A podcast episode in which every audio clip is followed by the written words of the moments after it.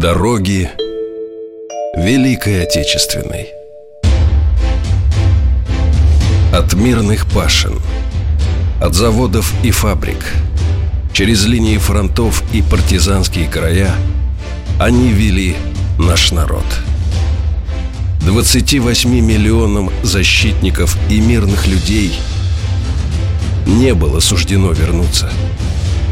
Они ушли чтобы принести своей родине победу над самым лютым врагом в ее истории. Партизанское движение времен войны в Советском Союзе оказалось беспрецедентным явлением.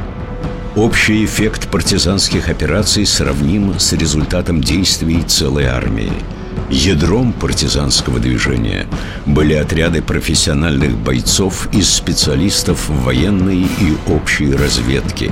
Они объединяли вокруг себя сотни тысяч добровольцев и жителей оккупированных территорий, среди которых были не только крепкие мужчины, но и женщины, подростки и пожилые люди – до тех пор, пока фашисты не были изгнаны за пределы нашей страны, они так и не сумели справиться с партизанами. После выхода Красной Армии за пределы советских границ в Европу обычные партизанские отряды влились в состав войсковых частей, а профессионалы разведки стали диверсантами, действующими в немецком тылу.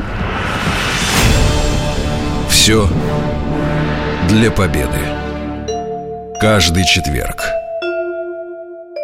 Утром.